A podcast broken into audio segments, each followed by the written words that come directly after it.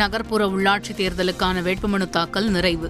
இறுதி நேரத்தில் முண்டியடித்துக் கொண்டு வேட்புமனு தாக்கல் செய்த வேட்பாளர்கள். நகர்ப்புற உள்ளாட்சி தேர்தல் கட்டுப்பாடுகளில் புதிய தளர்வுகள் அறிவிப்பு. வீடு வீடாக சென்று பிரச்சாரம் மேற்கொள்ள மாநில தேர்தல் ஆணையம் அனுமதி. நீட் மசோதா திருப்பி அனுப்பியது குறித்து விவாதிக்க கோரி மாநிலங்களவையில் திமுக எம்பிக்கள் அமளி. திமுக, காங்கிரஸ், திரிணாமுல் காங்கிரஸ் உறுப்பினர்கள் வெளிநடப்பு.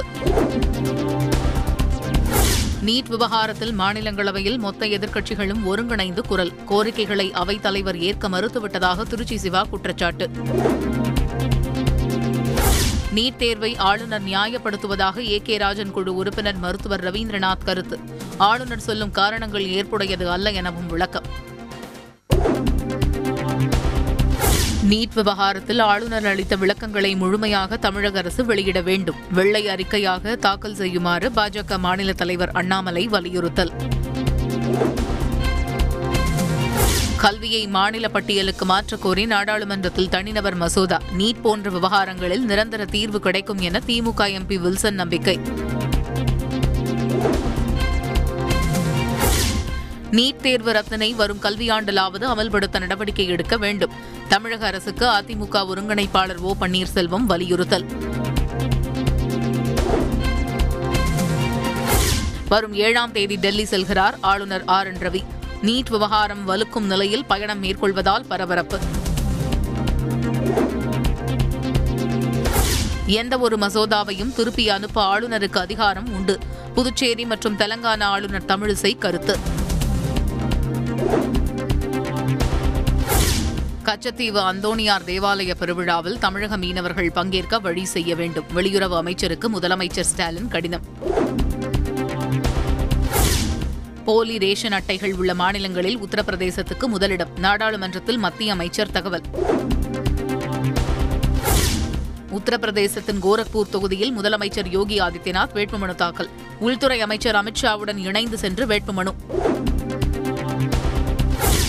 உத்தரப்பிரதேசத்தில் பிரியங்கா காந்தி பிரச்சாரம். பேரணியாக சென்ற அவருக்கு காங்கிரஸ் தொண்டர்கள் மலர்கள் தூவி வரவேற்பு. புதுச்சேரியில் இன்று முதல் பள்ளி கல்லூரிகள் திறப்பு. கொரோனா தடுப்பு விதிகளை பின்பற்றி மாணவர்கள், ஆசிரியர்களுக்கு அனுமதி. நகை கடன் தள்ளுபடியில் தகுதியுள்ள மற்றும் தகுதியற்ற நபர்களை அடையாளம் கண்டு பட்டியல் தயாரிக்க குழு. தமிழக அரசு உத்தரவு. நாராயணசாமி வீட்டில் வெடிகுண்டு வீசிய வழக்கில் ஆறு பேருக்கு சிறை தண்டனை.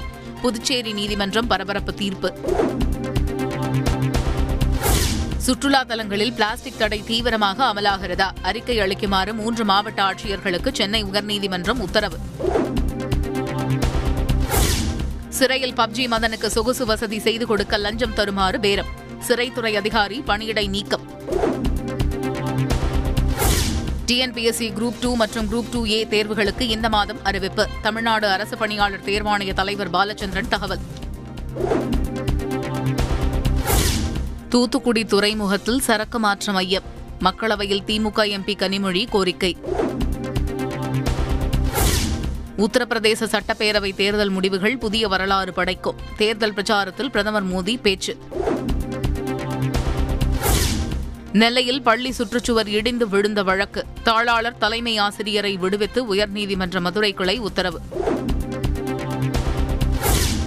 மேக்கால் புறம்போக்கு நிலத்தை காலி செய்வதாக உத்தரவாதம் அளித்தால் மாற்று இடம் வழங்குவது குறித்து பரிசீலனை. பெத்தேல் நகர் குடியிருப்பு வழக்கில் தமிழக அரசு விளக்கம்.